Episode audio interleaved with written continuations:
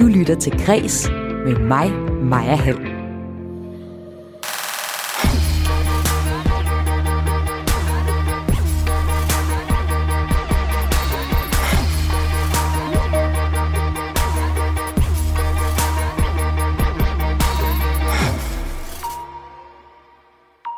Henrik Kvortrup, Michael Dyrby og Michael Bøjesen. Alle eksempler på mediechefer, der på trods af skandalesager sager, alligevel sætter sig på nye magtfulde chefposter.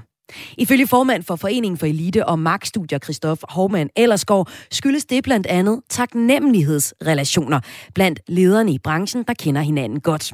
Og det er første historie her i dit daglige kulturprogram Kreds her på Radio 4. Derudover så får du her i programmet en debat om, hvordan fremtidens DR skal se ud. Som optakt til de kommende medieforhandlinger inviterer Kreds til en række politiske debatter på medieområdet. Og i dag er det så SF og Dansk Folkeparti, der diskuterer, hvordan vores allesammens Danmarks Radio bør se ud. Sidste udsendelsen, der kan du høre om det nye sociale medie Be Real, der vil gøre op med perfekthedskulturen. Men øh, sådan en modreaktion på perfekthedskulturen, altså på de sociale medier, kan i nogle tilfælde være effektfulde, men kan også risikere at blive et udtryk for det, de går imod. Det mener ekspert i sociale medier, Trine Pilgaard Jørgensen, der er med her sidst i programmet. Mit navn det er Maja Hall. Velkommen til Kres.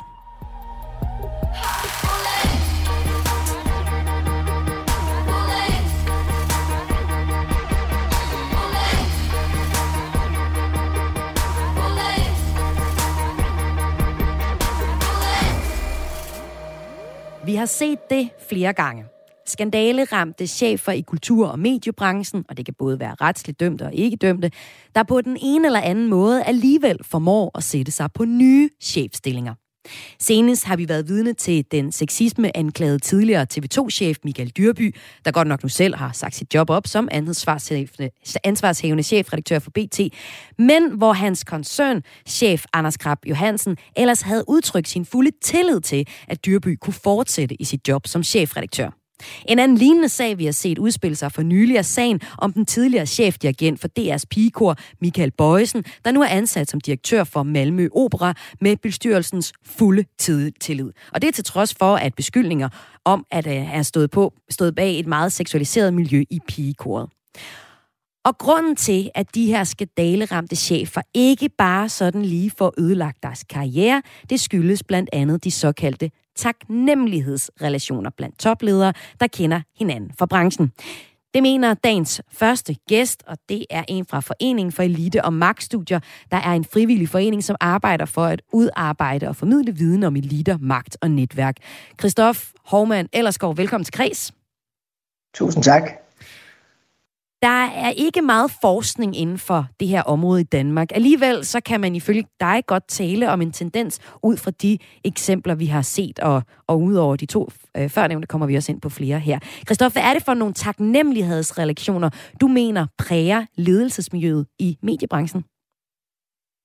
Man kan jo sige, at der er jo forholdsvis få øh, er simpelthen virksomheder eller medievirksomheder i Danmark. Så der er jo relativt mange af de her mennesker, der kender hinanden, og som for eksempel i tilfældet med øh, Anders Krab og, og Michael Dyrby har været hinandens chefer og kolleger øh, tidligere. Så der er jo masser af folk, der på en eller anden måde kan have hjulpet hinanden frem ikke, i, i løbet af deres karriere eller på andre måder øh, arbejde sammen. Øhm, og dels kan man jo have sådan nogle mentorrelationer, hvor der faktisk er nogen, der ja, har været forbilleder eller forfremmet en, eller også kan man have siddet øh, som øh, kolleger og, og arbejdet sammen. Og, og fordi det er sådan en, en relativt lille verden, jamen så, så er der også mange, der på en eller anden måde øh, dels øh, skylder hinanden noget, eller i hvert fald kender hinanden rigtig godt. Og hvorfor er det så problematisk, at man ansætter nogen, man kender? Det er jo svært at undgå i, i en lille branche, men det kan jo måske det er jo typisk noget, der, hvad man siger, dels så, så kan man sige, så ved vi, at hvis man ansætter nogen, man kender, så kommer man til at ansætte nogen, der ligner en selv og tænker på samme måde som en selv. Øhm, øh, og dels så kan det jo også være med til på nogen måde, man har selvfølgelig en rigtig god viden om, hvad de her mennesker kan, men man kan måske også risikere at få sløret sin dømmekraft lidt i forhold til deres svage sider. Inden Michael Dyrby den 10. december meldte ud, at han ville fratræde sin stilling som ansvarshavende chefredaktør på BT, der begrundede Berlingskes Medias øh, koncernchef Anders Grab Johansen sin tillid til Dyrby med, at det ikke var rimeligt at tage konsekvenserne bagud. Altså at man på BT ikke skulle fyre Dyrby for noget, han har gjort i sin fortid på TV2. Det kunne vi blandt andet høre ham uddybe i P1 Morgen i onsdags. Han kan blive i sit job på BT når han tager ansvar for BT på en ordentlig måde, og ikke opfører sig sexistisk på nogen måde ind hos os, og lever op til de regler, der er. Christoph, som formand for Forening for Elite- og Magtstudier, mener du, at det er forkert, at Anders Krab Johansen ikke reagerer på kritikken af Michael Dyrbø og, og det, øh, den chefpost, han har, han har haft, mens der har været øh, øh, øh, problemer på, på TV2. Hvorfor er det et problem? Man kan for det første sige, altså Berlingske er jo en privat drevet virksomhed, så de må selvfølgelig, hvad man siger, øh, gøre, hvad de vil, men jeg synes, begrundelsen her er, er dårlig, fordi man har jo øh, ansat Michael Dyrby på grund af hans fortid, selvfølgelig ikke på grund af, øh, hvad man siger, øh, krænkelsers episoder i hans fortid, men jo fordi han i sin fortid har en ledelseserfaring, som man gerne vil gøre brug af.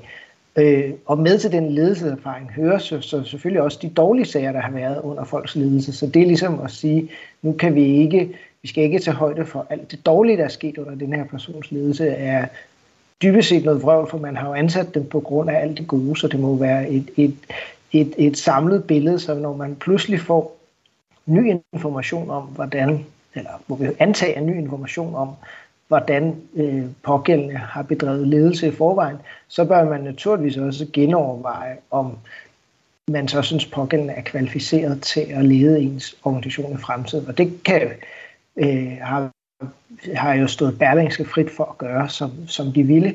Men, men man kan sige, fælles for næsten alle ledere er jo, at de bliver ansat på baggrund også af deres tidligere ledelseserfaring. Så, så der må det nødvendigvis tælle med i karakterbogen, hvis der kommer ny information frem, der sætter den ledelseserfaring i et nyt lys. Så i din optik, hvis man træder forkert som leder, så kan man aldrig få en øh, lederpost igen?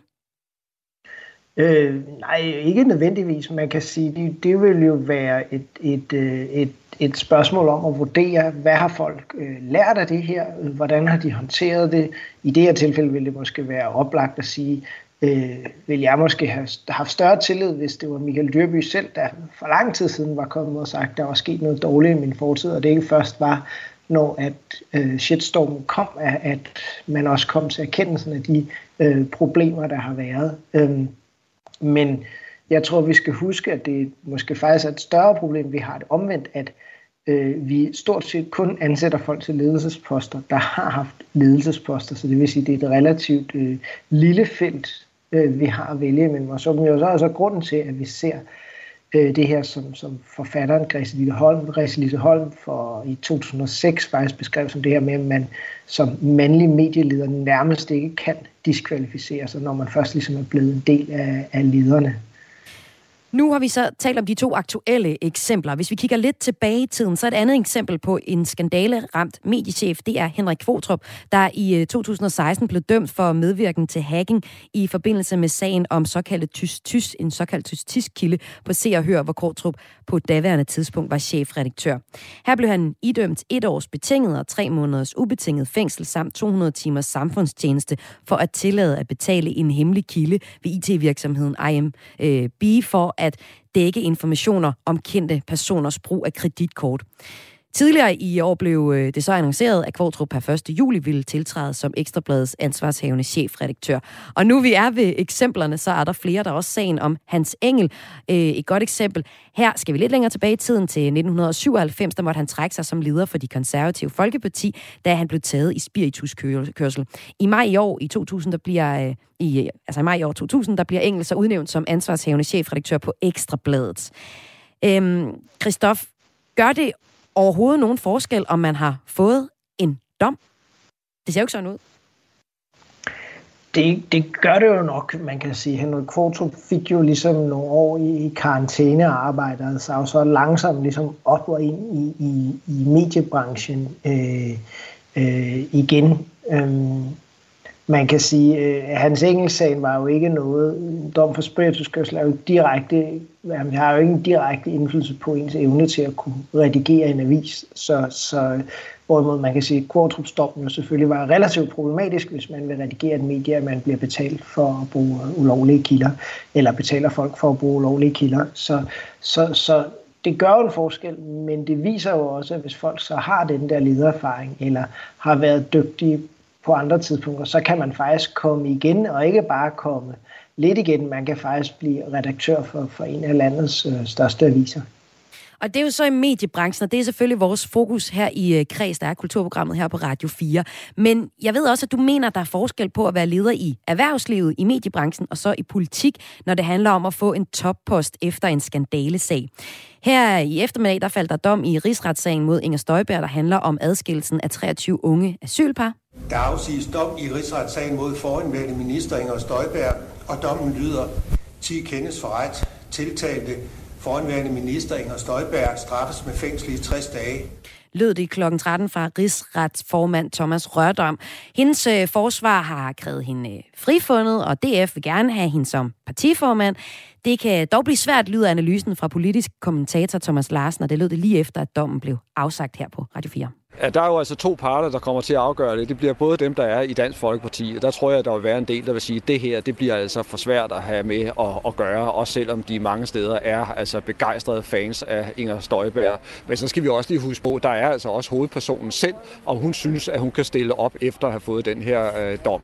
Christoph, som formand for Foreningen for Elite og Magtstudier, hvad er det for en forskel, du ser, der er mellem de her tre brancher, altså erhvervslivet, mediebranchen og, og politik, hvor vi havde et eksempel her med, med Inger Støjberg?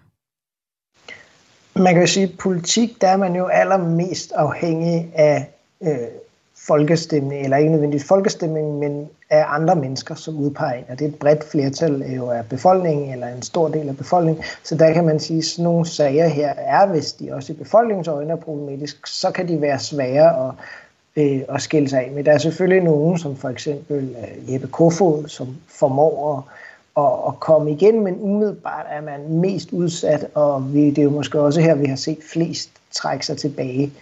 Øh, mediebranchen er jo også, særligt af medierne selv, nogen, som øh, får en masse mediebevågenhed og interesse, så der er man er det jo måske også lidt sværere at krybe i, i flyverskjul, hvorimod i, man kan sige, i det store erhvervsliv har vi jo ikke set særlig mange øh, skandalesager. Og der er selvfølgelig nogle gange, hvor der sker noget, som, som fører til dom eller lignende, og, og der er det også klart, at så er man ude af, af det gode selskab. Men, men der er trods alt også erhvervsledere, der har, øh, hvad man sige, øh, kostet deres aktionærer eller ejere masser af penge ved at drive deres virksomhed øh, dårligt. Der er folk, der har været siddet i, i Roskilde Bank, Amager Bank, indtil relativt tæt på, at de her banker krakkede, som bagefter har haft fine karriere. Øh, så, så på den måde er der altså måske en tendens til, at, at, at i erhvervslivet kan man sige, der er det jo ikke så vigtigt, hvad så at sige, almindelige mennesker mener om dig, så længe at andre folk i toppen af erhvervslivet mener, at du har gjort det ordentligt. Og, og der er man jo i medierne udsat for, hvad man siger, som medieleder, også fordi man skal jo kunne være troværdig i læserne, eller lytterne, eller seernes øjne, lidt afhængig af et lidt bredere, og særligt, hvad man siger, som folkevalg afhængig af, at, at, at andre også kan have tillid til en i den lille kreds af ledere, som ellers udpeger en. Og nu nævnte du øh, Jeppe Kofod, det var ham, der i 2008 måtte trække sig fra sin post som udenrigsordfører for Socialdemokraterne, efter han havde sex med en 15-årig pige fra DSU. Og trods det er så han i, i dag alligevel ind på posten som udenrigsminister. Lige øh, helt kort til sidst. Nu har vi talt om de to aktuelle sager med øh, mediechefer, der får jobs igen. Ser du nogen tegn på, at der i fremtiden vil blive, det vil blive sværere for skandaleramte mediechefer at få chefposter? Det er jo svært at sige, men man kunne måske forestille sig nu her, hvor at det ligesom er lettere at lave en sag på de sociale medier. Tingene kan gå lidt mere viralt, og det kan blive lidt mere problematisk. For man kan sige, at tidligere så vil en sådan sag her jo kræve af nogle andre redaktører, altså nogle af ens øh, andre medieledere, som man netop måske kendte i forvejen, eller var tidligere kolleger med, og også tog sagen op og blev ved med at køre den sag videre. Øh, men, men det kan godt være, at, at øh, de sociale medier øh, og hvad man siger, det, at der kan opstå sådan nogle shitstorms, øh, gør livet lidt mere usikkert for, øh, for medieledere, der havner i skandaler i fremtiden. Så lød det fra Christoph Hovmann, eller skov formand for Foreningen for Elite og Markstudier. Tak fordi du var med her i Kris. Vær så lidt. Og Christoph var altså med for at give perspektiv på, hvorfor vi ser skandaleramte chefer sidde på nye chefposter. Om lidt skal det handle om, hvordan et nyt medie vil gøre op med perfekthedskulturen på de sociale medier. Det er mediet Be Real. Men inden da skal vi debattere DR's rolle i forbindelse med de kommende medieforhandlinger. Du lytter til Græs med mig, Maja Hall. Hvordan skal den politiske ramme for fremtidens medie Danmark se ud? Som optakt til medieforhandlingerne, der formentlig kommer i starten af det nye år, ser Kreds på de potentielt vigtigste emner i forhandlingerne. I dag skal det handle om de emner, der altid deler de mediepolitiske vande, nemlig vilkårene for Danmarks Radio. Derfor kan jeg nu byde velkommen til Morten Messersmith, kulturordfører for Dansk Folkeparti. Velkommen til dig.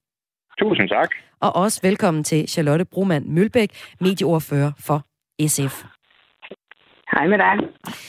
Morten, vi starter hos dig. Dansk Folkeparti besluttede sammen med den tidligere regering, at DR skulle spare 20 procent over fem år. Men efter folketingsvalget i 2019 besluttede regeringen og den støttepartier at sløjfe den sidste del af besparelserne.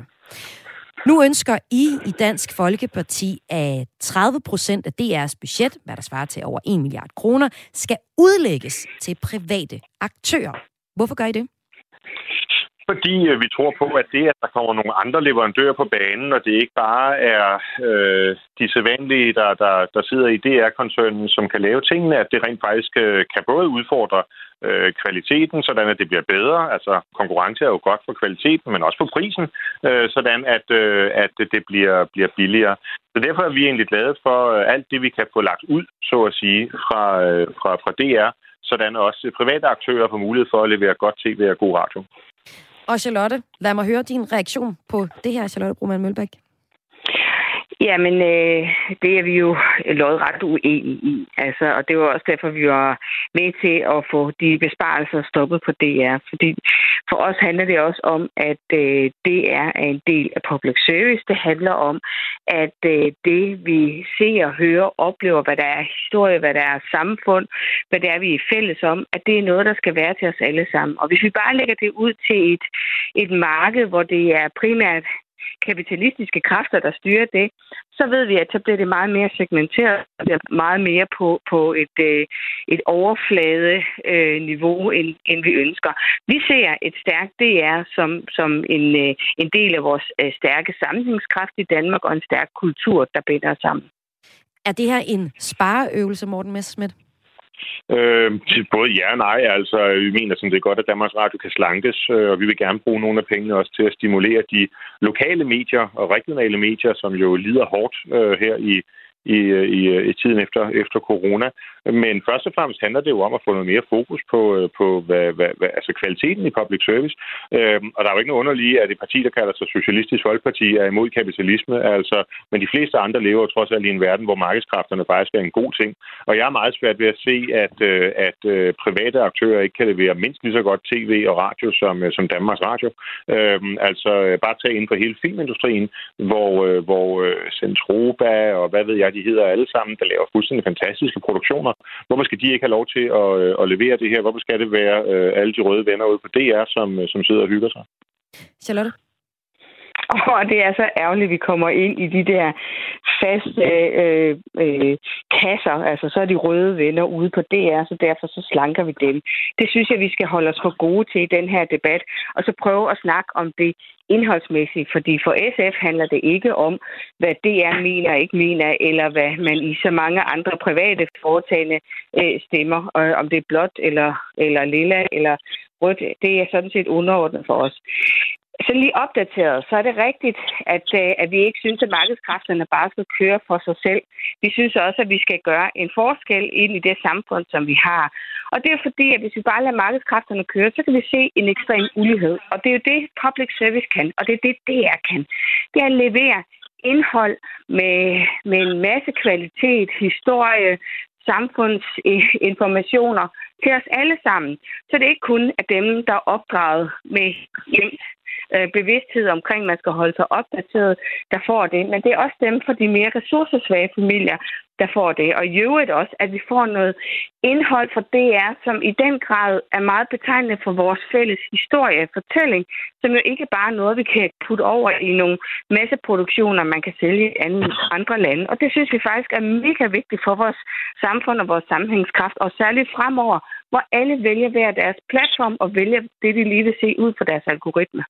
Men Charlotte, kan man som en privat produktionsselskab ikke levere godt indhold, siden at du ikke mener, at pengene skal ligge hos de mindre medier, private medier?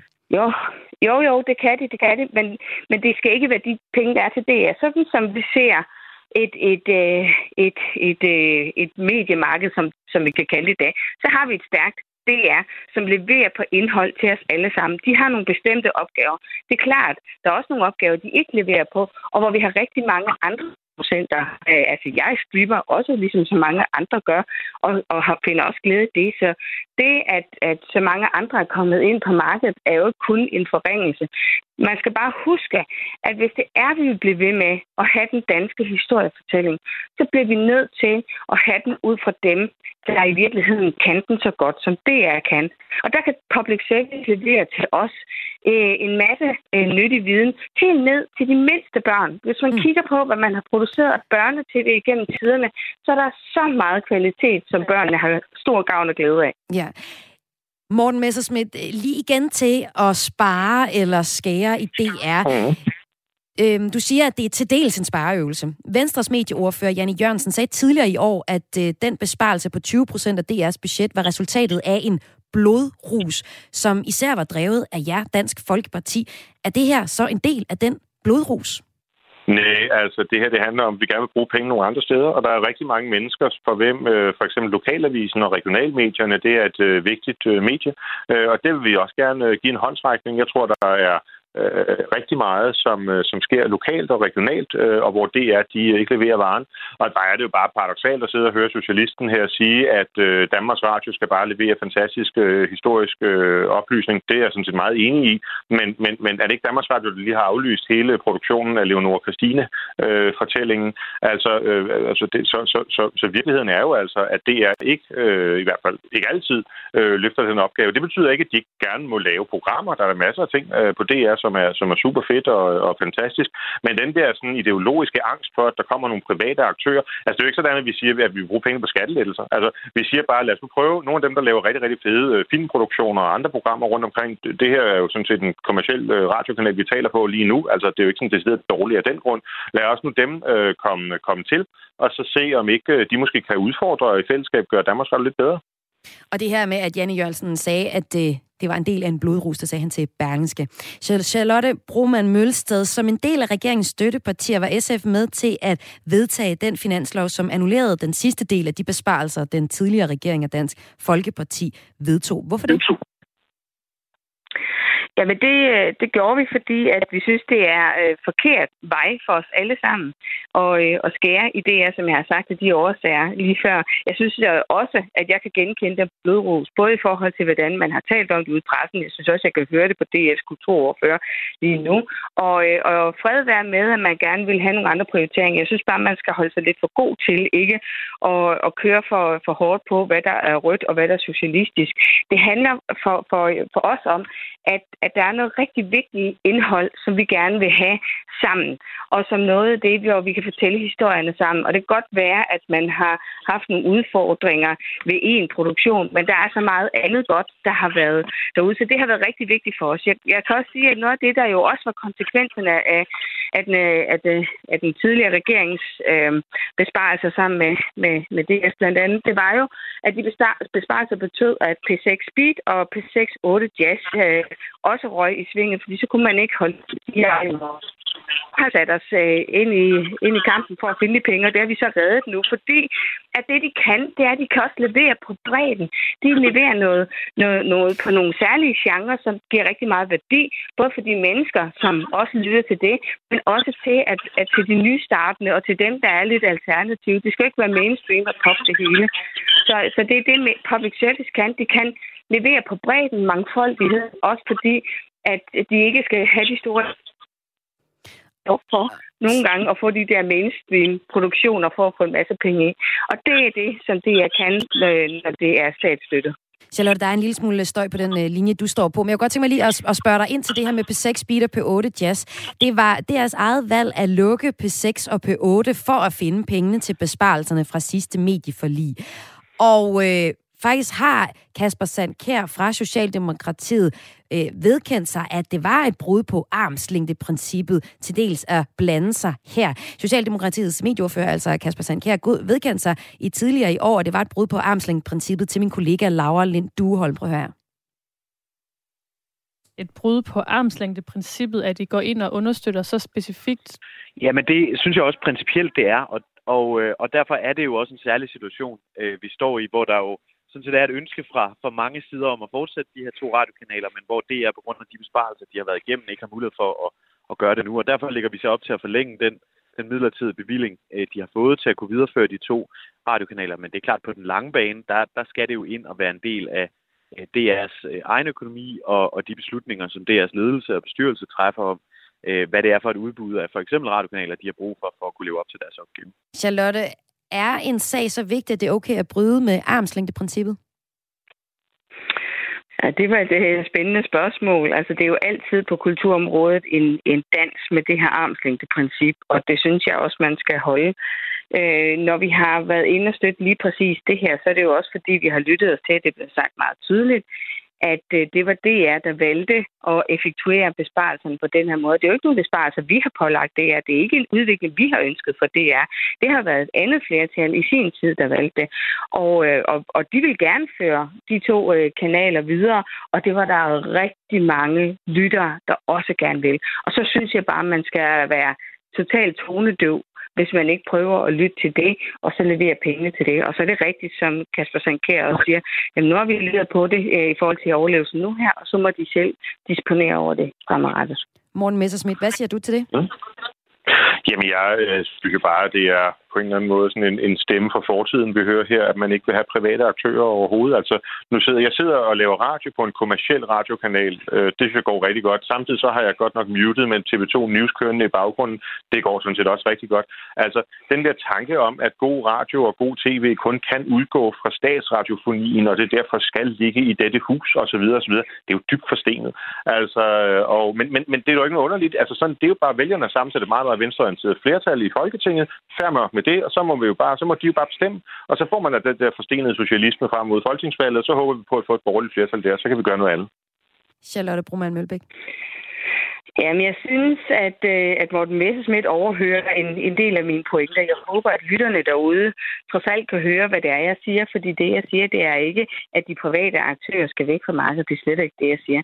Det, jeg siger, det er, at vi synes, det er rigtig vigtigt, at vi også har et stærkt DR, som kan levere på det indhold, som er et symbol og som er et udtryk for vores fælles historie i alle aldre, og samtidig kan levere på mangfoldigt indhold og bredt indhold, så vi bliver et oplyst og, og i virkeligheden et, et samfund, som, som får indsigt i rigtig mange ting. Charlotte, vil SF styrke DR i de kommende medieforhandlinger? Altså lige nu er det ikke på, øh, på panelet for, for os, at vi vil til at putte øh, flere penge i det, men vi vil styrke det i forhold til, at de også skal have nogle frihedsgrader, og styrke i nogle af deres positioner, blandt andet på børn og unge. Det synes vi er utrolig vigtigt. Lige nu der har vi børn og unge, der render på alle mulige lukkede algoritmer på sociale medier. Der er det rigtig vigtigt, at vi på en eller anden måde også får leveret på indhold, som er relevant for dem, så de også stadigvæk kan være en del af den fælles øh, historiefortælling og, og den øh, sammenhængskraft, jeg ligesom har, har snakket så meget om. Ellers er jeg faktisk ret bekymret for, hvad der kommer til at ske fremadrettet set. Og særligt for de børn og unge, der kommer fra ressourcesvage familier, de har særligt behov for også at få, få leveret det her ekstra viden og indhold. Morten Messersmith? Øh, jamen altså, det, det her det handler ikke om, om vi skal have et Danmarks Radio eller ikke skal have et Danmarks Radio. Det handler heller ikke om, hvorvidt Danmarks Radio skal levere noget til dem, som ikke har de umiddelbart bedste forudsætninger her i tilværelsen, om de skal levere historiske oplysende eller underholdende programmer. Det er vi sådan set enige om. Der skal være public service i øh, Danmark. Der skal være på både tv og radiosiden public service, og forhåbentlig også mere uddannende og dannende programmer. Alt det, det er vi helt enige om. Det, som det her det handler om, og det er der, hvor jeg siger, at det bliver meget, meget forstenet, det er, at man åbenbart i Socialistisk Folkeparti har stadigvæk en levende angst for, at Danmarks Radio siger, okay, vi vil gerne lave for eksempel en udsendelse om Leonor Christina, fordi det er en ret væsentlig øh, periode i Danmarks historien, og derfor så øh, spørger vi, om der er nogle private aktører, der kan være med på det. Sådan fungerer det i alle andre øh, dele af verden. Øh, men, men i SF, der mener man åbenbart, at tingene skal partout laves inde i Danmarks Radio, fordi hvis det kommer ud af klokken, jamen øh, så er der nogle fæle kapitalister, som kommer på banen, og så bliver det hele meget, meget ondt. Og det er jo fint nok, som jeg sagde, det er jo en historie, øh, det lyder som en stemme fra før 1989, og det har selvfølgelig også et, øh, et vælgersegment derude at tale til. Det er bare slet ikke den verden, jeg lever i, hvor jeg oplever fuldstændig forrygende private aktører på, øh, på, på markedet, både radiomarkedet og tv-markedet. Jeg nævnte to eksempler lige før. Som Men Morten Messerschmidt, jeg tror heller ikke, Charlotte hun mener, at det er et problem at have private aktører. Problemet er, at hvis det er en slankeøvelse for DR. Jamen, jamen det er det er da påfaldende, hver gang man siger, at DR skal blive mindre. DR, som er en så fuld fed kat, der stadigvæk ligger og slikker øh, fløde op af skålen, så er det altid nogle af de mest populære udsendelser og programmer osv., de skærer ned. Hvad med, at man begynder at slanke i forhold til det her medier og hele administrationen og det her enorme lag af mellemledere, og hvad ved jeg? Altså, og det er der, hvor jeg synes, at, øh, at venstrefløjen fejler totalt. Fordi når vi går ud og siger, ah, hvis det der det var en privat drevet organisation, så kunne man formodentlig godt gøre det en lille smule mere effektivt. Så kommer venstrefløjen og siger, uha, uha, nu går vi glip af en hel masse fantastiske programmer. Mm. Altså, jeg tror faktisk godt, at DR kan øh, optimere sin lille smule. Sidste kommentar for dig, Charlotte. Ej, jeg bliver godt nok ked af det på de mange medarbejderes vegne, der arbejder i DR. De bliver kaldt en fuldfed kat, der ligger der. Altså, kan man ikke bare føre en lille smule mere respektfuld tone over for nogen, som virkelig har leveret rigtig meget indhold og som knokler rigtig meget? Jeg kan også bare fortælle, at faktisk reelt set, så lever DR under årlige besparelser, fordi de ikke har en økonomi, der følger pris- og lønstigningerne. Så når, når priserne stiger, som de jo i den grad gør lige nu, så får de for hvert år færre og færre penge for de ydelser, de laver. Så så det er slet ikke rigtigt, at de ikke effektiviserer. Det gør de så absolut også. Og jeg tror også, at det er rigtig vigtigt at lytte til, at det her det handler om, at vi skal have et stærkt DR, der kan levere på det indhold. Hvis ikke de leverer den økonomi, så kan de ikke leve op til det, vi forlanger af dem. Så bliver det en masse genudsendelser. Og i øvrigt, så ved Morten Messersmith i øvrigt også, at det er, har nogle private øh, samarbejder, så, så, så jeg synes også, man skal være lidt færre over for det, og, og så må han jo skyde på, på SF alt det, han vil. Det er sådan set vanskeligt. Jeg er bare mest optaget af indholdet, og vi får diskuteret det, og så i virkeligheden få lavet en rigtig stærk medieaftale, der stiller et, et DR godt og leverer rigtig godt indhold ud til danskerne. Det var det sidste ord i debatten. Tusind tak, fordi I var med, Morten Messersmith, kulturordfører i Dansk Folkeparti. God dag til dig, og også god dag til dig, Charlotte Brumann Mølbæk altså medieordfører i SF. Spørgsmålet om den politiske ramme for Mediedanmark har blæst i vinden siden folketingsvalget i 2019. Efter valget var der nemlig ikke rigtig flertal for det medieforlig, som den tidligere regering indgik med Dansk Folkeparti, og i det såkaldte forståelsespapir mellem den nuværende regering og dens støttepartier, står der, at man vil invitere til politiske drøftelser om en ny medieaftale. Men på grund af coronapandemien er de drøftelser blevet udskudt, og der er endnu ikke fastsat en dato for, hvornår de kommer til at ligge.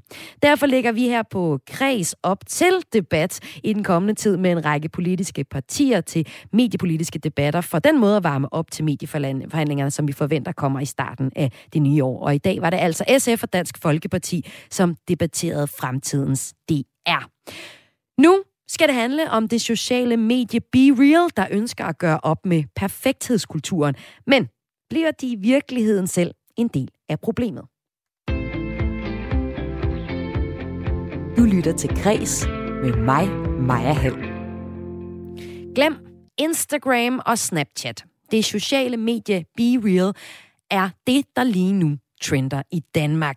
Det oplever du, Trine Pilgaard Jørgensen, ekspert i sociale medier og digital rådgiver hos Lead Agency. Hvordan ser du den her trend udvikle sig lige nu, Trine? Hej. Jamen helt konkret, så, så ser vi det ganske enkelt ved, at der bliver mere snak på andre sociale medier om Be Real.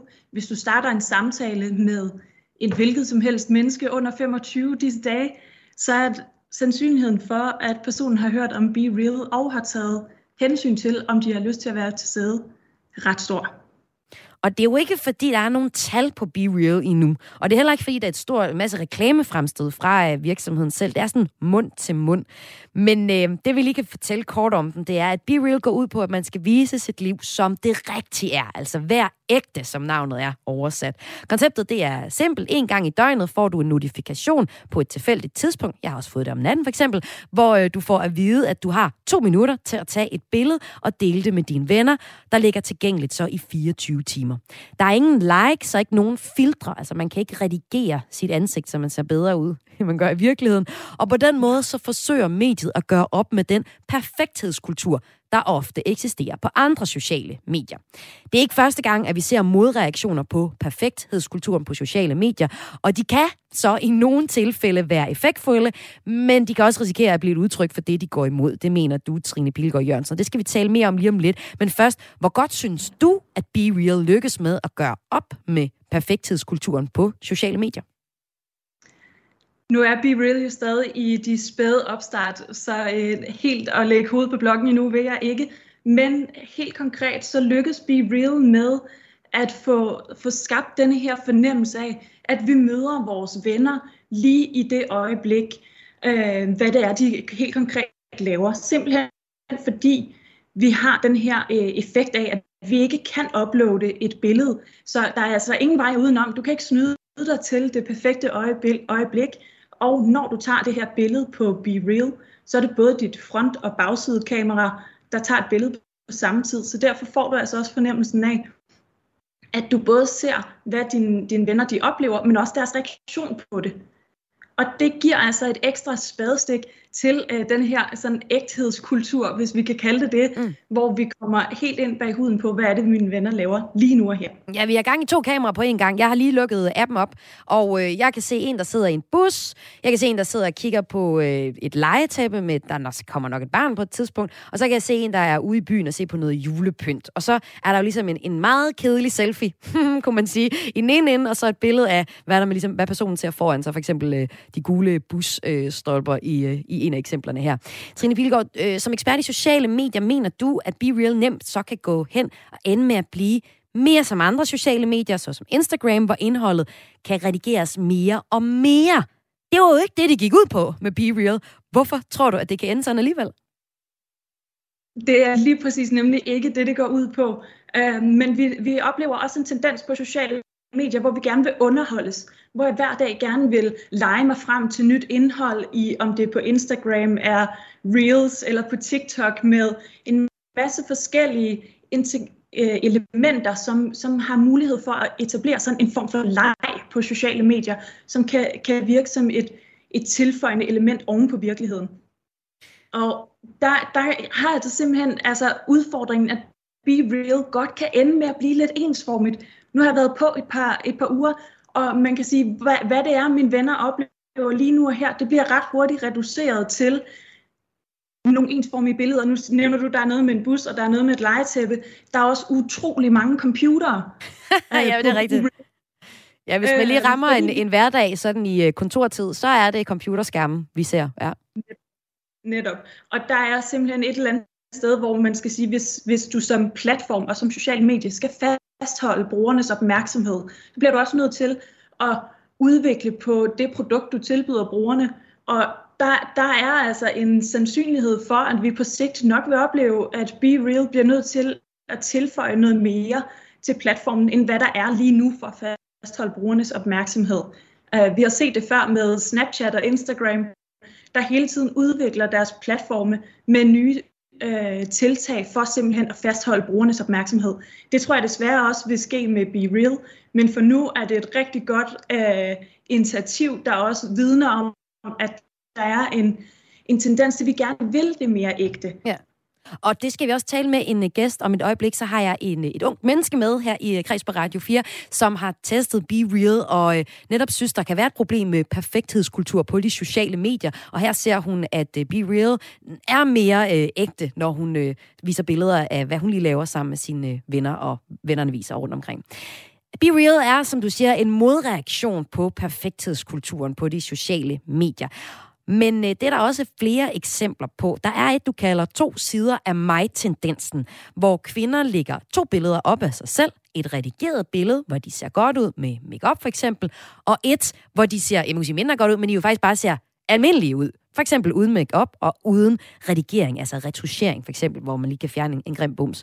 Og det gør man for at vise, at de ikke altid ser perfekte ud. Sofie Linde, tv-verden, er en af dem, vi kender herhjemme, der kan finde på at lægge sådan nogle billeder op. Hvordan vurderer du, at den her man vil sige, to sider af mig tendens lykkes med at gøre op med perfekthedskulturen? Det er et ret godt eksempel faktisk på et sted, hvor vi får muligheden for at virkelig vise det her med, at sociale medier er et øjebliksbillede. Og det er det, vi, vi med den her tendens, hvor vi deler to billeder. Et, hvor jeg har øh, været igennem sminken, og et andet, der er, hvordan ser ud lørdag formiddag øh, med filtreret hår og uden makeup. Jamen, der er det simpelthen med til at skabe den her fornemmelse og understregning over, at sociale medier, det er et lige nu og her billede. Du ser altså måske 5% af, hvordan den samlede hverdag ser ud ser ud for hver bruger. Og, og der er du altså med til at dele den her kontrast og vise, at vi, vi skal ikke hele tiden stræbe efter det perfekte billede, fordi I, altså, vi ser ud, som vi gør. Og lad os lade være med at, øh, at, at benytte os af 400 filtre og, og tre redigeringsprogrammer, før vi når dertil, men i stedet for på denne her øh, tendens og den måde her vise simpelthen, hvordan er de to kontraster mod hinanden. Fordi men alting er jo redigeret på en eller anden måde. Man vælger jo selv, hvilken vinkel man putter kameraet i, og i stedet for at vise sig selv med dobbelthage, så kan man jo vise sig selv øh, uden dobbelthage. Altså, det er vel også en utopi at tro, at vi kan komme helt den her perfekthedskultur til livs. For med det samme, man retter kameraet mod sig selv, så har man jo redigeringsmuligheder. Absolut, og det er jo noget af det, det, er jo noget af det Be Real forsøger her også at, at gøre op mm. mod, simpelthen for og sige, jamen, vi, vi er jo vant til, at vi kan sagtens vende os rundt, trække maven ind, øh, stå i det rette lys, og så ser alting lidt bedre ud. Men hvis du har muligheden for ikke at kunne putte et filter på, hvad er det så, der sker? Hvad er det for et billede, du ser? Øhm, og med den her, øh, altså to sider af mig, øh, opslag, hvor blandt andet Sofie Linde deler to billeder, så er det jo også med til at vise øjebliksbilledet, hvor du ligesom siger, jamen jeg kan ikke gøre op med det hele, øh, fordi det skal også være tilladt at kunne vise den, det flotte feriebillede, eller øh, den lækre kjole, jeg havde på i fredags, uden at blive udskammet. Så der er jo et eller andet sted sådan en, en modsætningsfyldt øh, måde, vi agerer på, når vi er på sociale medier, hvor vi, hvor vi stadig gerne vil se så lækre ud og, og, og dejlige, som, som det overhovedet er muligt. Ikke? Og øh, så er der et andet eksempel på noget, man vil gøre for at gøre op, eller kan gøre for at gøre op med den her perfekthedskultur. Der er meget konsekvens. Det er i Norge, der vedtog man tidligere i år en ny lov, der forpligter influencer til at mærke sponsoreret opslag og annoncer, hvor kropsform, størrelse eller hud er blevet ændret ved retuschering eller anden redigering. Virker så nogle politiske tiltag bedre end de modtendenser, der opstår øh, kan man sige, mere naturligt på de sociale medier i din optik øh, som ekspert i sociale medier, Trine Pilgaard Jørgensen? Altså du kan sige, de kan jo to forskellige ting, fordi med, med øh, den, når det bliver indført ved lov, så er formålet jo simpelthen at gå direkte mod øh, udbredelsen af urealistiske kropspres og skønhedsidealer, men der er du alle sammen tvunget til det. Så du bliver sat i den samme båd. båd. Øh, alle skal ligesom leve op til de her specifikke regler, der nu er blevet indført i Norge. Øh, men, men det er jo ikke sådan for, at den enkelte bruger har mm. taget aktivt øh, stilling til, at nu vil jeg gå imod denne her bevægelse. Og det er der, hvor det kan virke mere autentisk, mm. når det kommer fra enkelte personer, fra et rigtigt menneske, der har truffet en beslutning om, at nu, har jeg, nu øh, skaber jeg noget indhold, hvor jeg gør opmærksom på øh, den her konkrete øh, problemstilling, der er omkring perfekthedskulturen, og det vil jeg gerne gøre op imod. Det virker langt mere autentisk, når initiativet kommer og er startet fra personlige øh, profiler og fra øh, mennesker frem for ved lovgivning. Og det sidste, vi når her i snakken med dig, det er også et par eksempler, hvor det startede ved folk selv. Fordi de her modreaktioner, de handler ikke kun om at gøre op med det perfekte udseende. Der ses også et opgør med det, du kalder performancekulturen, som også er en del af perfekthedskulturen. Prøv lige at forklare, hvad gør, går det her oprør ud på? Det handler simpelthen om, at øh, vi bliver bedre til at i talesætte, hvordan sociale medier kan være med til at, at øh, simpelthen øh, medføre præstationsangst eller ensomhed ved at, at give os fornemmelsen af, at vi skal opnå noget spe- specielt. Du skal måske øh, i løbet af sommeren, når solen står højt på himlen, så har du altid hørt, men nu skal vi nyde solen, mens den er her. Øhm, og hvis du, hvis du en dag har brug for at øh, sove længe, eller ligge på sofaen og se Netflix, så er der faktisk eksempler på, blandt andet øh, influencer Ida Sofia Petersen, som er ude og, og gør opmærksom på, jamen det kan faktisk godt stresse hende. At der er en forventning om, at hun skal nå en masse, hun skal ud og være social, hun skal, hun skal ligesom performe som menneske. Mm. Øh, og, og sådan ved, fordi jamen nu sker solen, så dur det ikke, at du ligger indenfor, og, og det, kan, det, kan, det kan udvikle det, hun øh, har introduceret på sin Instagram, som begrebet solstress. Mm. Så det er altså her med til ligesom at sige, jamen, øh, hvordan kan sociale medier være med til at skabe et forventningspres øh, over for hinanden, når du er forbundet, fordi du åbner for din app og simpelthen kan se, hvordan venner og, og folk, du, du følger på Instagram her, er altså ude på fortorvscaféer, og de er på stranden eller i den, den dejlige kolonihave, og er ude og opleve en masse og, og gøre ting, som, som du ikke gør. Så, så helt konkret sådan få dig til at føle, at du er mindre værd. Og fungerer sådan øh, et opslag omkring solstress, for eksempel fra en influencer, på samme måde som øh, to sider af mig, eksemplet du kom med før? Ja, det gør det. Det får, det får skabt den her fornemmelse af, at der er andre, jeg kan identificere mig med, som, mm. som faktisk har oplevet denne her øh, helt konkret solstress, øh, eller den her, det her forventningspres over, at jeg skal performe, øh, fordi det er, det er det billede, vi oplever, når vi åbner vores Instagram-app. Trine Pilgaard Jørgensen, ekspert i sociale medier og digital rådgiver hos Lead Agency. Tak fordi du var med her i Kreds på Radio 4. Tak skal du have. Kreds er dit daglige kulturprogram her på kanalen, og øh, nu har vi ligesom startet historien om Be Real. Nu skal jeg til at tale med en af dem, der er kommet med på trenden og er begyndt at bruge det her nye sociale medie Be Real. For øh, altså, eksperten her prøver at, øh, at vise, fortæller, hvordan at Be Real prøver at få os øh, til at vise et liv frem, som det rigtigt er. Øhm, og nu skal jeg tale med en af dem, der rent faktisk er begyndt at bruge mediet. Velkommen til dig, Maria Meise Mortensen. Velkommen til Græs. Tusind tak. Du er 22 år, jurastuderende ved Københavns Universitet, og så er du ret begejstret for det her nye medie Be Real. Hvad fik dig til at komme på Be Real til at begynde med? Jamen, øh, der var nogle af mine venner, der anbefalede det. Øhm, der, ja, der er ret mange af mine venner, der har været ret gode til at komme på det ret hurtigt. Øhm, og så vil jeg også bare gerne være med. Og hvad er det så, du synes øh, er særligt godt ved Be Real, efter du har brugt det? Jeg synes, det er helt vildt fedt bare at se, hvad vi, hvilke hverdagsagtige ting mine venner går og laver. Øhm, og hvad ligger de for eksempel op? Selv, jamen, det kan være, at de er ude og køre i bus, eller lige har hængt vasketøj op, eller øh, laver lektier, eller andet. Ja, eller noget fedt også, fordi nu har jeg også haft øh, Be Real i noget tid. Jeg synes, at det er ekstremt stressende at få en notifikation. For eksempel, når jeg vågner klokken 4 om natten, hvor min søn øh, gerne vil have sutten, at der så skal tage et billede af, hvad jeg laver. Hvor jeg sådan, så skal jeg tage en lys og alt muligt. Kan man ikke argumentere for, at Be Real egentlig bare giver os et endnu større pres over hele tiden skulle se perfekt ud, eller lave noget super sejt?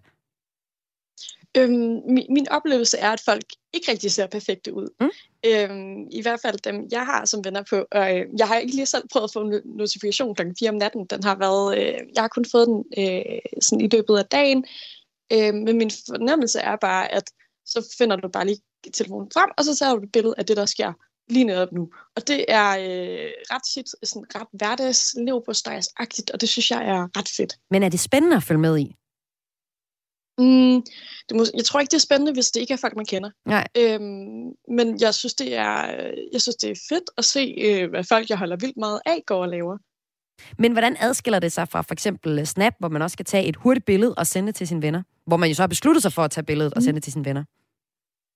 Øhm, jeg tror, jeg er lidt af en sådan i øh, mellem to generationer af, der bruger, af, af sociale medier, mm. hvor dem i slut 20'erne stadig bruger Snapchat, at jeg fornemmer, at dem, der er yngre end mig selv, også bruger det, men jeg har ikke engang appen selv, og jeg bruger den overhovedet ikke til at være i, i kontakt med mine venner, så det Instagram er der, hvor vi er ellers, som jo bare har mega ry for at være øh, vildt poleret, og at du virkelig lægger det op, du gerne vil vise. Så i forhold til BeReal, så bliver det bare sådan, nu skal du tage et billede, hvor sådan Instagram, så vælger du selv ud, hvornår der er noget, der er værd at vise frem. Mm. Det ja, og nu, den største forskel. Og nu fik jeg sagt her klokken 4 om natten, det kan reelt set godt være, mm. at notifikationen kom klokken 9 om aftenen, men jeg simpelthen bare var gået i seng og først opdager den, da jeg skal tjekke, hvad klokken er klokken øh, 4 om natten. Fordi det er sådan med Be Real, at man får en notifikation, så har du to mm. minutter til at tage et billede med dit øh, foran- og bagkamera, øh, når du går ind i den. Så du kan jo faktisk også godt trække tiden lidt, og der, så bliver det jo ikke så ægte, vel egentlig. Nej, men... Øh så skal du virkelig ville det. Øhm, ja. I mean, eller sådan, jeg har selv postet lidt sent, når jeg for eksempel har været på arbejde og ikke haft min telefon på mig. Øhm, men så når jeg ser den, så poster jeg bare det, der er lige foran mig. Der. Ja. Øhm, min fornemmelse er ikke, at det, der kommer op senere, er altså mere opsat. Mm. Øhm, min fornemmelse er bare, at folk ikke har været på deres telefoner. Mm. For lidt siden, der øh, havde jeg social medieekspert Trine Pilgaard Jørgensen med, og hun havde andre eksempler på opgør med perfekthuskulturen, som mm. man kan sige, at øh, Be Real er. Det er i hvert fald øh, det, som franskmanden, der har opfundet den her app, øh, siger, det er. Det er for eksempel kendte mennesker, der lægger to versioner op af sig selv i et opslag. Altså et, hvor de ser super godt ud, godt ud med makeup, og hvor et, hvor de ser helt almindelige ud. Hvad tænker du om sådan nogle forsøg på at gøre op med perfekthedskulturen, sammenlignet med Be Real? Jeg synes, det er, det synes jeg er vildt nice også. Øhm, og det er virkelig en udvikling, der er sket over de sidste år, som har været vildt fed. Øhm, det der også, men det der også er lidt ved det, det bliver sådan lidt, når man er på sit højeste og på sit laveste, øhm, hvor jeg synes, hverdagsaspektet godt lidt kan mangle en gang imellem. Øhm, hvilket jeg synes, Be Real er rigtig, rigtig god til. Altså, og man, man ser lige præcis, hvad folk sidder og laver nu, for eksempel laver lektier, eller er på kontor. Ja. Yeah. Ja, Trine Pilgaard nævnte også øh, eksemplet med Norge, hvor de har vedtaget en lov, der siger, at influencer skal markere, hvis deres billeder på sociale medier er blevet retuscheret. Vil det gøre en forskel for dig, mm. hvis øh, du kunne se, om billederne var retuscheret eller ej på andre sociale medier end, end BeReal? Øhm, ja, jeg synes, altså sådan graden af redigering øh, er virkelig forskellig. Hvis folk sidder og redigerer i farven, ligger et eller andet altså, farvefilter over, at jeg er ret ligeglad. Øhm, men det, når det handler om at øh, sådan, re, altså, re, ændre på kropsformer eller ansigtsformer eller sådan noget, så synes jeg, det vil være øh, relevant. Helt klart også, fordi det er så nemt at gøre i dag. Altså sådan, du behøver ikke være professionel på nogen måde. Du kan bare hente en eller anden app, og så er du ret godt kørende. Øhm, men sådan, jeg ved, den juridiske del kan jeg så ikke sige noget om overhovedet. Øhm, men, øh, men det ville være, jeg tror, den del af det vil jeg synes var fedt. Og Maria Meise Mortensen, nu er du så på Be Real og har været det et stykke tid siden, mm. at appen kom frem. Den har været fremme i, i et års tid, sådan i, i hele verden. Øhm, hvad skal der til for, at du også er på appen om et år? Øhm, jamen, det tror jeg øh, afhænger af, om min omgangskreds også er der om mm. et år. Øhm, jeg tror lidt, vi har været, migration har været nogen, der har flygtet lidt for de sociale øh, medier, hvor vores forældre kommer på. Mm-hmm. Øhm, og hvis altså sådan, det er et, et øh, medie, de også begynder at komme på, tror jeg godt, vi kunne rykke igen.